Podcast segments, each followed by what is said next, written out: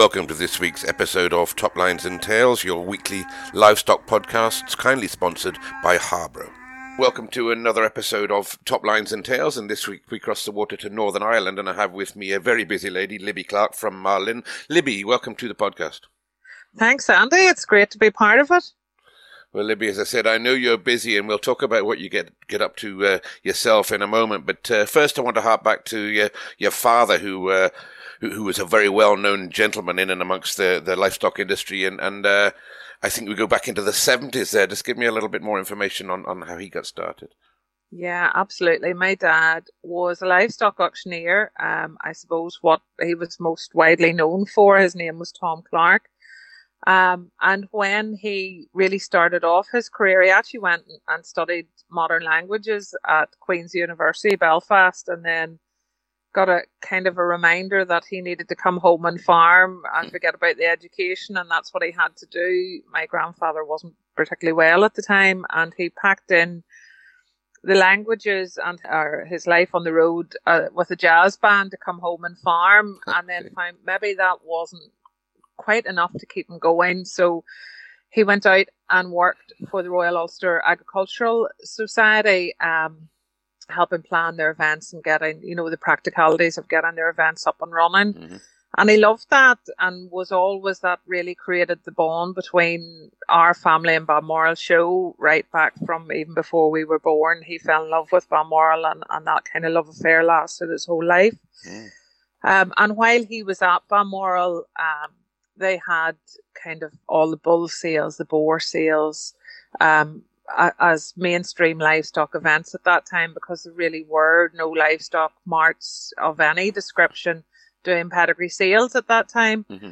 Um, and George Allen, who was a complete entrepreneur and ahead of his time, had a livestock mart in Portadown called Automart Livestock and Farm and Property Sales, and he came across Dad at Balmoral and thought, you know what, this man has the ability to do maybe bigger and better things. And he got him to come and work for him. He actually said to him, I don't know what you're earning, hmm. but I'll double it.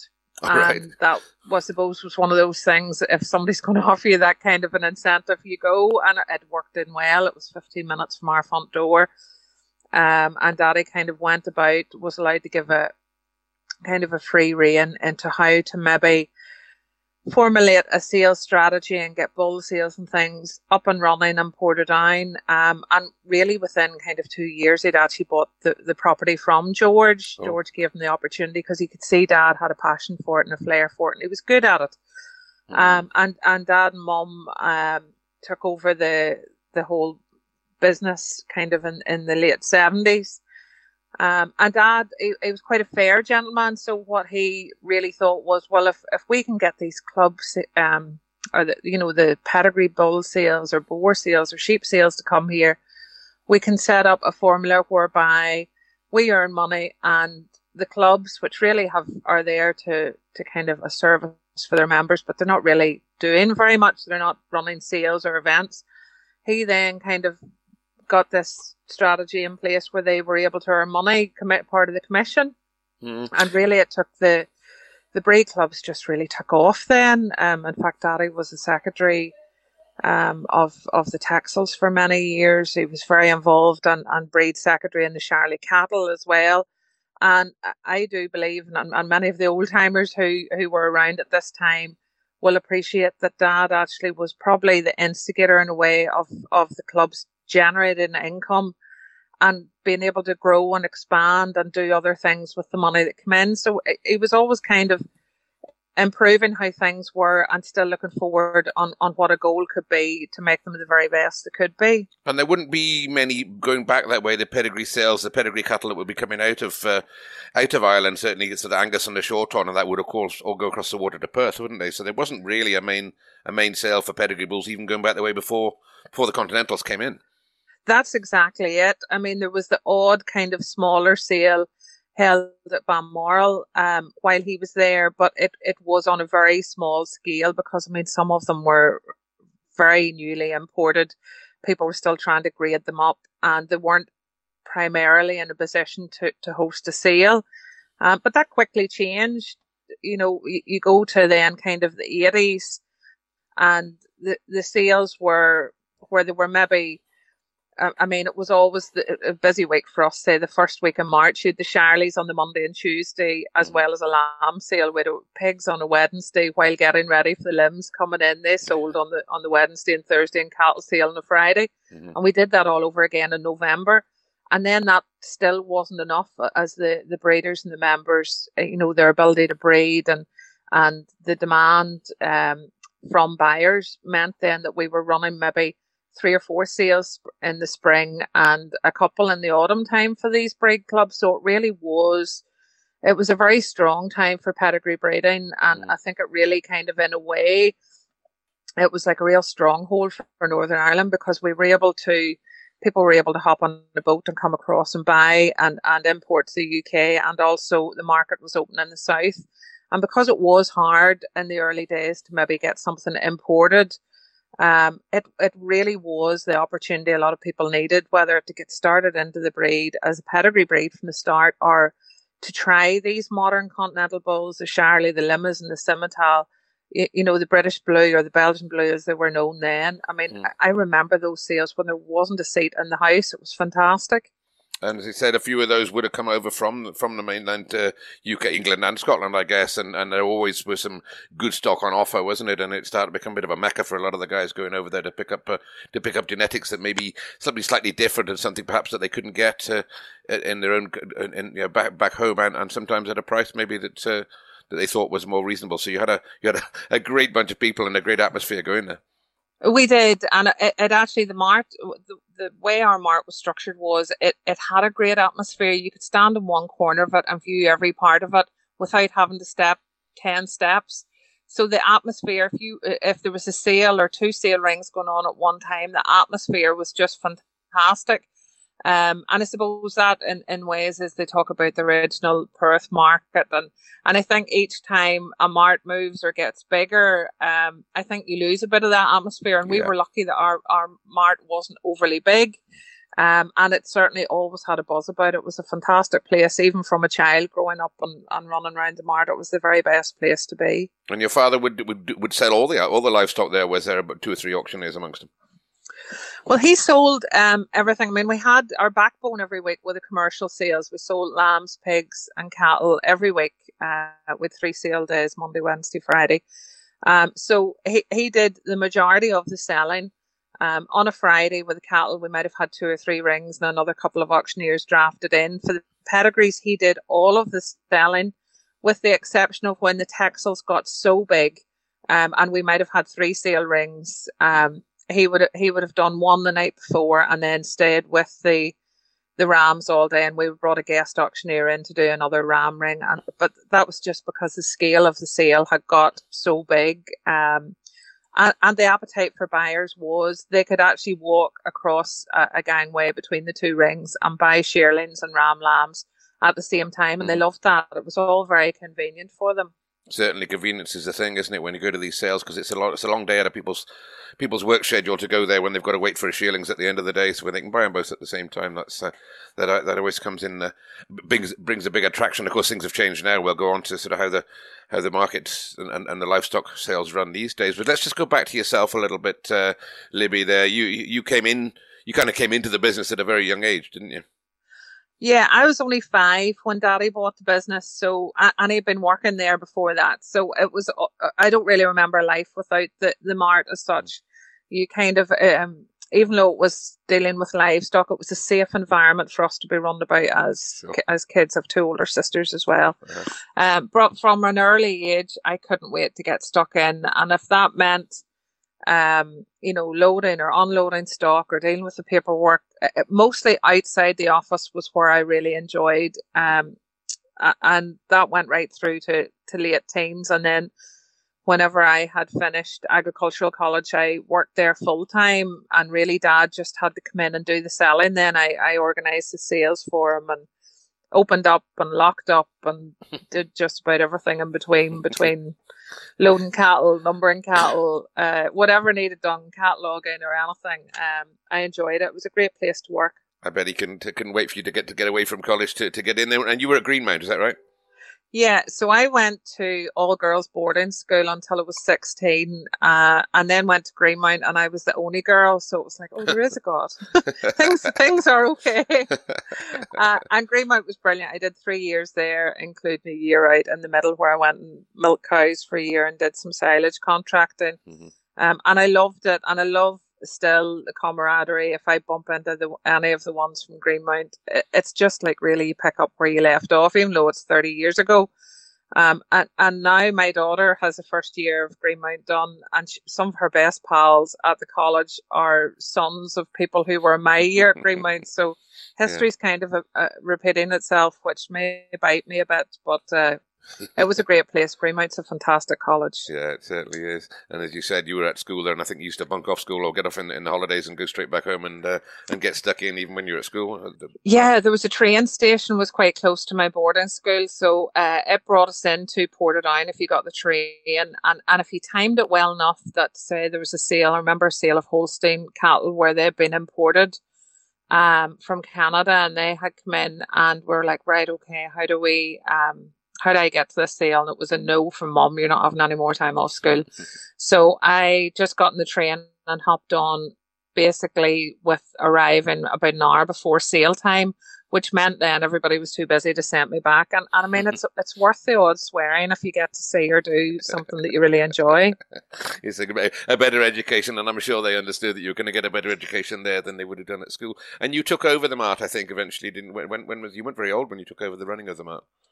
Yeah, I ran the mart full time, basically, you know, whenever I was 20, mm-hmm. um, which was great. Um, it allowed, I mean, we also had a farm at home, which Daddy and I ran the farm and ran the mart, which was good. There was a wee bit of come and go of if you had a later sale start and you could spend more time in the farm or vice versa. I mean, at certain times of the year it was very busy, but um, yeah, I took over kind of the the marketing and the sales for all the pedigree and the commercial.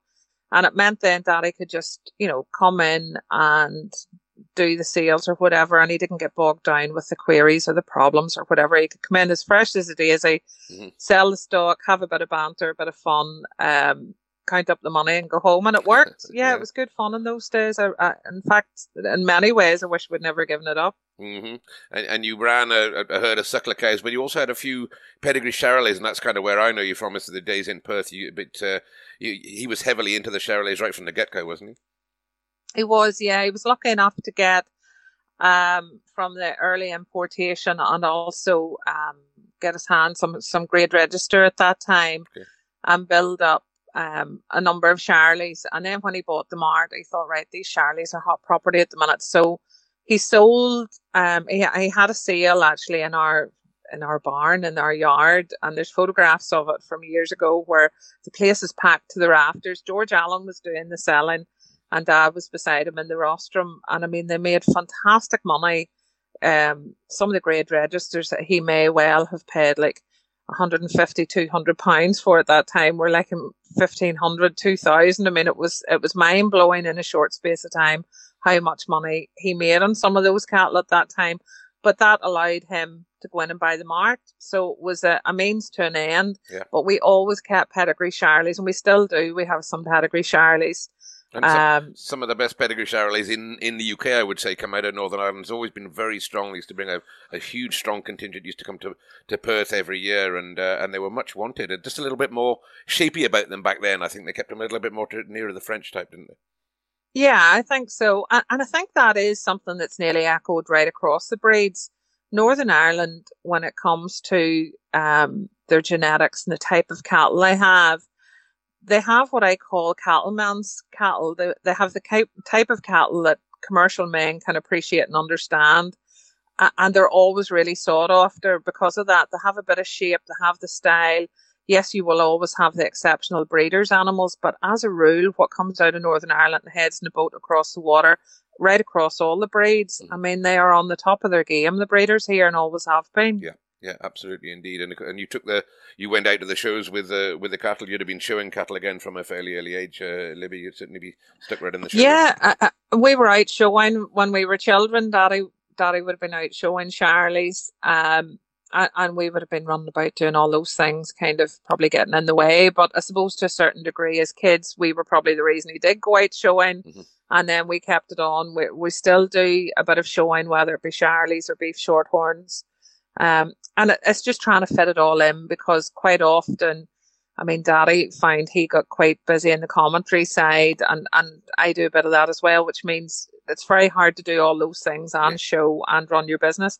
Sure. But we still try and show. But my my eldest daughter's very interested in it, and we, we try and keep that tradition up when we can. Brilliant, and you, and you've been over the Highland and, and had your fair share of tickets, I think, on, on the on the Scottish side of the water too. Yeah, over the years we've been to the Highland um, and shown a number of times, both Shorthorns and Charlies, and and I really enjoy that because that to me is a proper week off. When I'm at Balmoral and showing, you're still going home every night. Whereas when you go to the Highland, again, the facilities are, are fantastic. You're given a really good welcome by the, the team at the Highland and by the other exhibitors. And we've done really well. I mean, we've reserve breed champion in the Charlies, um, when we partnered up with Elgin with the stock bull and, um, in the Shorthorns again, we've had kind of reserve junior, um, we've had reserve female in the Charlies with the wee heifer we bred. So, yeah, we've we've done reasonably well, and it would be nice if somebody with a bit of sense would abolish this six month standstill if we go across there at the minute uh, before we could take stock home.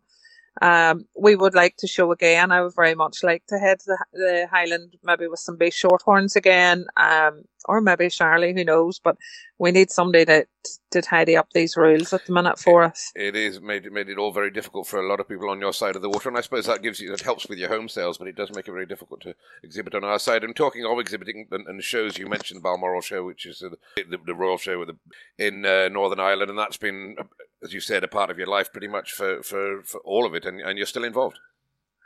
Yeah, when Dad worked there, he took out life memberships for us all. Um, so I've been a life member for I don't know the most of fifty years, mm. um, and and I do love it. It it is something that you know we count down the days to Balmoral show, and each year again we're trying to improve the show. I mean, I absolutely love the memories I have of us growing up and and playing and showing and socializing at Balmoral when it was in Belfast. Sure.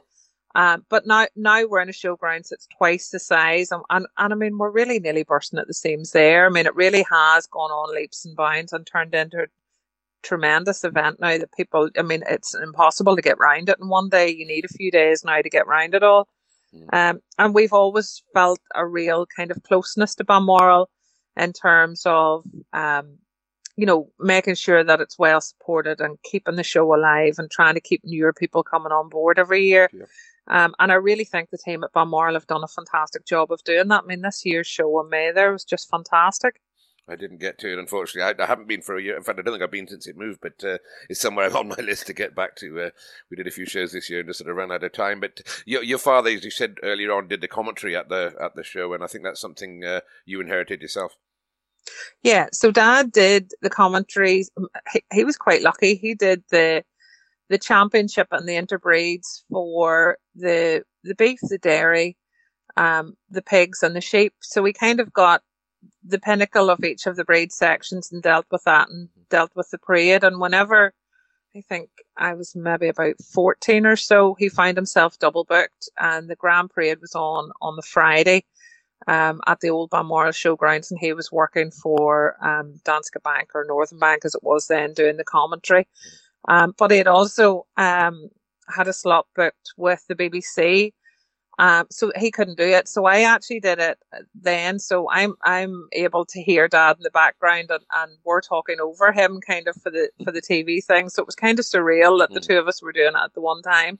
And then that was something that we picked up on. Um, I, I've done quite a few bits and pieces for the BBC over the years and UTV um, at Balmoral. Um, but I, I kind of now, because I've been so involved in the cattle section, I do commentary during the week and then do the the beef championships and interbreed. And the very favourite part of the show for me, which is the parade, we move into the horse arena on the Saturday afternoon, and it really is quite a spectacle for visitors to the show. Um, maybe the last thing the, the exhibitors want on a Saturday after they've done X thousand steps is to head into the grand uh, the grand uh, arena, but it is worth doing. It's a fantastic site certainly is, and it's uh, as you said that gets the public interested in that, and and the the livestock are the backbone and the centerpiece of the show, and some, one or two other shows should take heed from that a little bit that they realise that uh, they don't quite realise how valuable the livestock are until until they are they aren't there. And I do a bit of commentating myself, and, did the Highland show, and and uh, you, does that go out TV televised? Do you televise most of the event live at the time? Yeah, there's um we have a YouTube service where it's live streamed, which we picked up and ran with really primarily, I think. Um, when we were coming out of COVID and we had our first show last September and we did that again, maybe on a slightly scaled back version this year. Um, but yeah, we do try and do a, as much of that as we can. Certainly the, the parade and things are all streamed and, and they're streamed within the showgrounds as well. There's okay. screens up so that people can see what's happening in different areas of, of the showgrounds, which is nice. Mm-hmm. Um, but the crowd that came this year back again in May was fantastic. I mean, all was over. I mean, it's, it's, a fairly small province if you take compared to the UK, but we're, you know, always between 100 and 120,000 people uh, come to the show over the four days, which is fabulous. It's phenomenal. It is, and you said you've been involved. I think been on the you've been on the council for the show for, for a long, long time, and you did credit to you know, the team that are around at the Balmoral. But I think they would credit you for, for the for the input you've put in there, chairing various committees, and, and you're still involved just now. Yeah, I'm kind of up to my neck in it, as they say. Um, this will be my outgoing year as chairman of the cattle, so that's kind of, I mean, by the time you've that done and vice done, it's the guts of a 10 year stint. Mm-hmm, okay. Um, and I have done chaired various other committees within, you know, council, um, including, I suppose, whenever we were moving from the old showground to the new one, they, they had a vision group where we really had to look at the core elements of what we could do with the show and how what we saw as a vision for the new showgrounds. And I chaired it at the time, and it was very enjoyable to kind of have a, a blank canvas to work from and, and throw ideas back to the committees and see what worked for them or didn't work for them. Um, but yeah, it, it's a very enjoyable group and it's a very diverse group to be part of because I mean, I suppose the, the obvious thing people would say if they saw, you know, all of the council together is there's quite a diverse age, but I think that's fantastic because you've got experience, then you've got, I mean, I mean, I feel quite young in council and I'm 50. I think it's just then that you get the younger ones involved and now there's another group of younger ones coming in and that's progress that uh, that the wheels keep turning as such. Good, good. And you say that move, and you sort of say it fairly matter of factly that we moved from one showground to the other, but it must have been terrifying prospect at the time to say, right, we're going to take this whole thing, and then this phenomenon that's been there for, for all these years, and and and the, uh, all the crack that went around that, and to move it to another venue and try and try and keep it the same. Obviously, expanding it from a from a, a, um, a financial point of view, but also from the from the exhibitor point of view as well, sort of bringing them back into something new and still trying to keep them coming and, and, and keep the atmosphere there, I guess. Yeah, it's like managing that balance between expectation and reality. Mm-hmm. And then when the green light was given that we were going from one showground to the next, the team at Balmoral, you know, the day to day full time staff really put their back to the wheel and got, you know, arenas and lawns um, sorted. They got things mapped out on where temp- I mean, at the start we were all kind of in marquees and things rather than, you know, we've got a wonderful Logan Hall now for the cattle. We've got an Eikon building. It does take a while to grow into your settings. Like when you build a house, the garden's the last thing to kind of come into place. And it's the same with Balmoral. Mm. We have to grow into the showgrounds. And, and I can honestly say this year, it really felt like we had just come home again mm. because there was plenty of fun. There was plenty of crack in the showgrounds. And and that's nearly what I was afraid of us missing more than anything because it, the old showgrounds have personality. Yeah. But we definitely have started to find that and, and find our feet down um, at Balmoral Park, and that's only going to keep improving. I'm told by some of the exhibitors that when you're looking at the cattle, they look bigger in the ring because your rings are raised up, aren't you? Sort of watching from a slightly lower level. So cattle always grow when they go into that ring, which I think is obviously something you must have thought about. yes, maybe that's something the Highland can do instead of looking down on them. The cattle do look good in our rings. I think the, the cattle rings and the, the horse arenas and things are definitely the envy of other shows. Mm-hmm. They're they're um they make the, the stock look in their wedding dress, so to speak. and good stock that there is. And just go on to some of your other stuff. I know you do some charitable work, and I think your father was involved in charitable work as well, wasn't he? Yeah, th- that is another thing. Dad always got quite involved. Now, obviously, the clubs and, and their links to societies meant they were always charities, but he also got involved in um, the Fields of Life. He was one of the early campaigners of it, where they were helping at the time areas such as Uganda. The poor children were just on their knees starving, and um, he he ran sales where all of the commission went to these charities. Um, and he did quite a lot of after dinner charity events and you know football clubs whatever whoever asked him he was always happy to get involved um and, and it's something that I've got quite involved with as well. I try and do something every year, and if it's not me on my own um, coming up with an idea, it's somebody who's had an idea, an idea and Libby, can you help? And and it worked well. I got um, involved in Air Ambulance NI um, last year, and we, we kind of decided, even though we were still really in in the midst of COVID and restrictions as such, I, I, chatted to my friend Richard Beattie, who's livestock auctioneer over here, and I said, Richard, will we hold an online auction? Uh, and we did, and everybody's generosity, I mean, it knows no bounds in terms of handing us items to auction. And again, on on the flip side of that, people, you know, putting their money where their mouth is and buying. Um, and, and we were able, a fairly small group of us were able to come up with over ninety thousand pounds, and that was divided by the air ambulance and the cancer fund for children. Brilliant. And we did a couple more events, and basically within a year now, we've come up with maybe about 140, 150,000 pounds. And, and I find that, I suppose I've got a few contacts here and there and people do love um, to get involved and help when it comes to charity. Um, especially the farming, the agricultural, um, sector, I find they're usually the first ones with their hand up and say, "How can I help?" or "I couldn't come to your auction or couldn't get involved, but here's a few pounds." Um, and, and I mean the support that we've had has been amazing. So as soon as we finish one event, we just set our sights on what the next one can be. Um, and it, has been something we've kind of been brought up with. I mean, um, and I think if you have the ability to do it, get on and do it and carry as many people as you can. I'm laughing because I just, the old adage, you want a job doing, ask a busy person. And I can imagine you struggling to say no to anybody. And, and uh, you must have a pretty busy diary. I know we've been a while trying to get to, together on, on this podcast. And uh, no, it's commendable work that you do. And you, you also, you know, you do a lot of publicity as well and, and um, helping with other sales. And I think you did the, You've done some for James Alexander, the big sales that he has there. You get involved in, in, in quite a few other other sales as well, don't you? Still. I, I kind of do. I was at James's last night. He had a his gimmer sale. Uh, 1200 gimmers to sell last night, and I, I help him with his publicity in the run up to the sale with the papers and things like that. Um, and he and he's a very good friend of me, mine, and it, and it's been a good journey. I've watched him since he started showing in 2006 turn into kind of the the machine that JLX is now, and, and I, even in a very small way where I've helped in that. I'm really proud of that mm. because he is ahead of his time, mm. and people will look back and go, "Do you know what? Didn't really realize how good that guy was at mm.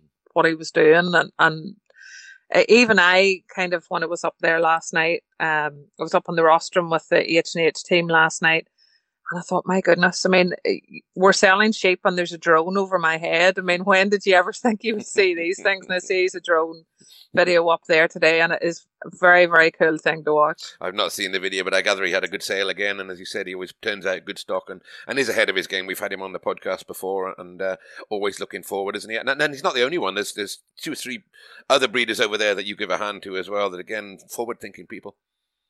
Yeah, I think people understand now to a certain degree where you have to nearly, if you're not branding yourself, you have to wrap yourself up and put yourself out there and let people know what you're doing. And, and if I can help some of them there with a bit of publicity and doing that, I quite enjoy that as well. And and there is quite a good way. I mean, the, the James that I'm friendly with, Alfie Shaw, that takes photographs, mm-hmm. is again, he's fantastic at what he does. His daughter, mm-hmm.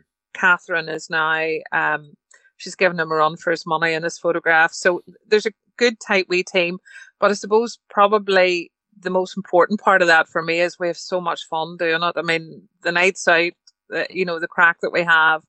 We don't probably have them as much at the minute because James keeps running these blinking sales. We could do with a week or two off, but um, it, it's good fun, and that is really what's all about in our world. Yeah, and you mentioned Richard Beattie earlier on. Of course, you know, a well-known livestock auctioneer himself, and and uh, and you get involved with him as well. I do. Yeah, I help Richard and Selena with what they do. Um, if I'm busy, they're busier. I mean, they're probably two of the busiest people I know. I mean, Richard's running um, a sale every day during the week, and three of those, actually four of those, are at night. I mean, and night sales, and then still having to work the next day. Mm-hmm. But there there are there are weeks of the year where maybe the calf sales are on. They've got some pe- special pedigree sales. They could be running 15, 16 sales in one week. And then just for the crack, he went and took on Glenpark Estate, which is a very unique um, old history park outside Omagh. It has a hotel, has a restaurant, and he, him and Selena are working with that as well. So it is nice to be part of that um, that setup as well because again they work hard but I, I appreciate when people work hard and put their heart and soul into something it's a real pleasure to help them. Exactly. You want you want to be involved with people who have that work ethic don't you? The same as you have. And and besides that uh, you go out and judge. You know you've judged quite a few shows. I've seen you judging round about the place uh, you're, you're involved in judging cattle interbreeds all sorts of things. Yeah I, I love that. Um I, I, and I suppose uh, I've kind of I've done every show in Northern Ireland and, and a good few in the south. Um, I would say probably the most enjoyable was probably the beef shorthorns at the Highland, yes. uh, and that was lovely because uh, Daddy was still here to see it, and he just loved that. He loved that. Um, I suppose he thought, you know, we've we've been breeding shorthorns for the most of thirty years right. or such, but it's one of those kind of things that if your daughter's asked to judge something like that, you know, I've maybe brought her up the wrong, the right path. Absolutely, so I can imagine. He, I was very happy that he was here there to see it. I can imagine the pride in that. And you've judged Carlisle, and I think you judged, as you said, down in the south. And I think last week when I went to speak to you, you were doing the commentary. Was it Clogher show you were doing? So I don't know how you fit it all in. yes, I'm everywhere.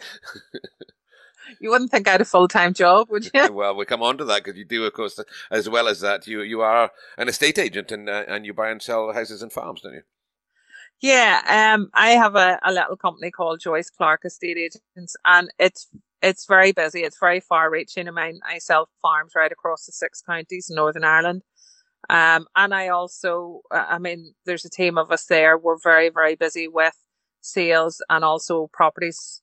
We sell quite a lot of new build properties. Mm-hmm. Um, so it, it's a small team, but we're very effective. Um, and we're selling in a massive area but uh, I mean, it's long hours. Uh, I'm I'm actually the one who goes out and values all the resale houses to come on. Okay. Um, and I love it. I love walking through the door and not knowing what kind of house I'm going into or how, you know, how amazing somebody is at what they're doing in terms of their decor. I mean, you, every day is different, and I love that. Mm-hmm.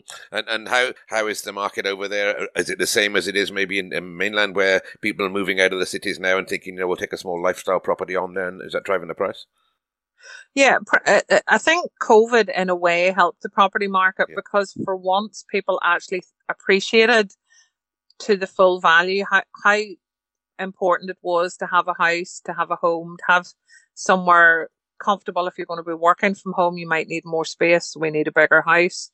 Um, I mean, I, I'm meeting people who are working from home full time. They've no childcare anymore. They're saving fifteen hundred pounds a month. Sure. They want a bigger house. I mean, people understand now that um, if ever there was another lockdown, which I hope there never is, you know, you don't want to live in a one bedroom flat in the city anymore. You want to be out of that environment if you can. But I, I truly think people have have have fallen back in love with their houses again. And also we're seeing so many people now who don't have to leave the country to get the job with the American company or the London company or whatever. Mm. They're interviewing by Zoom and they're getting the job um, at American salaries, you know, really strong salaries, especially the, the IT kind of kids. Mm. They're they're coming out with, you know, maybe starting salaries of thirty and thirty five thousand pounds. So they're on the property market straight away where they may have like the Celtic Tiger, they may have had to go to America for the first five years of their life and may or may not have come back. Sure. So I think COVID has done us a lot of good. I, I'd, I'd, agree. It's an ill wind that blows nobody any good. And, and you're right. It has changed the way people view their, their lifestyles, hasn't it? And, and you getting some buyers coming over from uh, mainland or from other parts of the world? Are they sort of taking in, into Northern Ireland as a new home? Yeah, uh, quite a lot of them maybe coming home that maybe okay. one one part of the partnership started off in Northern Ireland, met their partner, whatever I mean, a lot of people. I had a, had a customer last year, and they sold a 700 square foot townhouse in Crouch End at, at 950,000. Um, and we're able to buy a top of the range new build house here at 300 and you kind of think right well that puts life in perspective with six 600 grand in the bank and uh, still earning the London salary. So that's a bit of a win-win for people wanting to head home, which uh, uh again has done the property market good. I, am going to get my wife to listen to this because I know she's she, she's wants to go back to Scotland because that's her home there. But maybe we'll have a look over there and give you a shout. Maybe see if you, we can buy something a bit cheaper. But uh, no, that's brilliant to hear that, that, As I said, you do so many things, and everybody knows you around and about the country for, for different reasons and different places. But you're still a social animal as well. I mean, you're, we'll see you back and we, and we, we get a dram together, and, and and that's part of it as well, isn't it? You've got to got to enjoy what you do, and you sound like you're absolutely loving it. Yeah, I think because it is so varied. I mean, there's days when you're going, goodness, what direction am I going to go today? Because you've got you're spinning so many plates at the one time. But if I didn't enjoy what I did, I would just do something else. But actually, it's a pleasure getting up every day and doing what I do. Um, and we do have great fun in the office that we have, but also outside.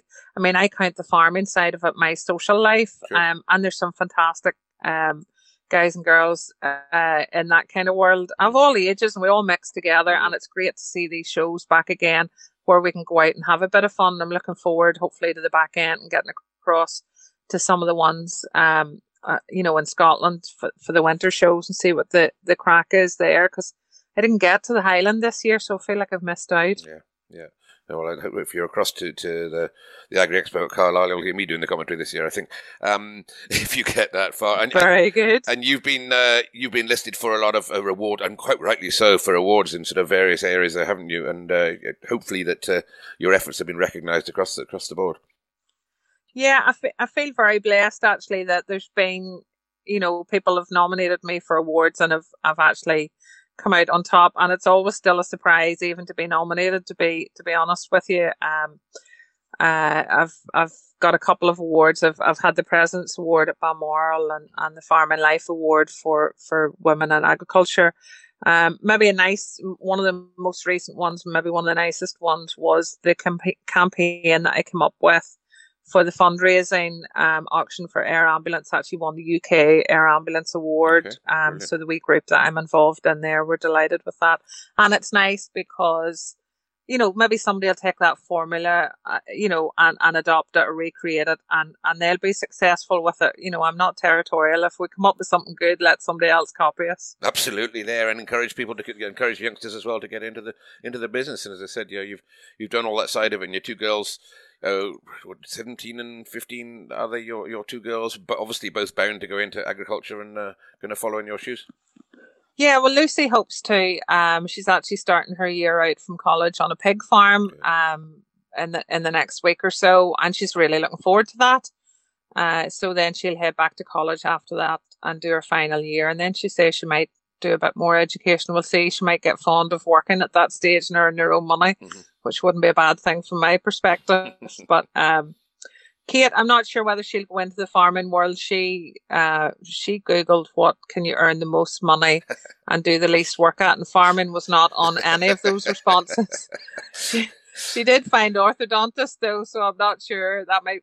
What did she tell me? A hundred thousand pounds for twenty four hours a week. So I'm thinking we could fit that in between farming. Spend your time looking in people's mouths. I think I'd probably rather be farming. I don't know, but uh, I, know. I know. And you say farming, you do still run the farm, the, the home family farm at home, don't you? Yeah, yeah. Um, I run that um with Lucy's help, and Kate if if we need somebody to stand in the gap. But yeah, I still run that. We we keep a few shorthorn and Charolais cows and calves and the rest of the farm is in arable. Mm-hmm. Um, and, and it's very enjoyable. I think sometimes if you've had a hectic or crazy or maybe a day that has had a few blips or problems in it, there is nothing like getting a walk around your cows in the evening yeah. to clear the head. Yeah, so, yeah. um, you could call that cow therapy, but I do love the cows. I just, I, I, I'm not ever going to be cut out to work at home full time because I'm used to organising and, and being busy and such. So the balance suits me well. Yeah. Yeah, it does. And as you said, being busy, and I, I almost feel guilty about taking up some of your time, but I think our, our listeners here will understand that, uh, that, that, what you what you do on a, on a day to day is actually more than most people do in, in, on, a, on a week to week, and it's an incredible achievement, I have to say. Oh, thank you, thank you. I do, I, I do love being busy, and I'm always kind of looking at what maybe the next event is that we could run. I mean, it's been nice to recreate, for example, you know the Christmas beef and lamb shows and get those up and run, running at Balmoral and stuff. Mm-hmm. And and there's always new element that we can bring into Bam, whether it be Balmoral or into my business or something that I can maybe say to one of my friends, have you thought about this or could we do that? And and I love that we're always looking ahead to see what we can do um, new or better than we're doing now. Well, you, as I said, you're doing a fantastic job, and I really appreciate uh, you taking your time out to talk to us, Libby. It's been an absolute pleasure. Oh, thank you, Andy. Brilliant. Thank you. Thank you for listening to this week's episode of Top Lines and Tales, and as always, we're very grateful to our sponsors, Harbro, who are suppliers and manufacturers of high quality feeds. And as tups are getting now brought out for the shows and sales, uh, why not consider the Clover range of pedigree feed from Harbro, which includes the market leading Maximum, Kelso, Tup, and Lamb. To find out more about Harbro's products, please visit their website or find them on social media. And whilst on the subject of social media, don't forget to visit Top Lines and Tales Facebook page where you'll find a whole load of great photographs from Libby Clarke this week and uh, other photographs to back up this and other episodes.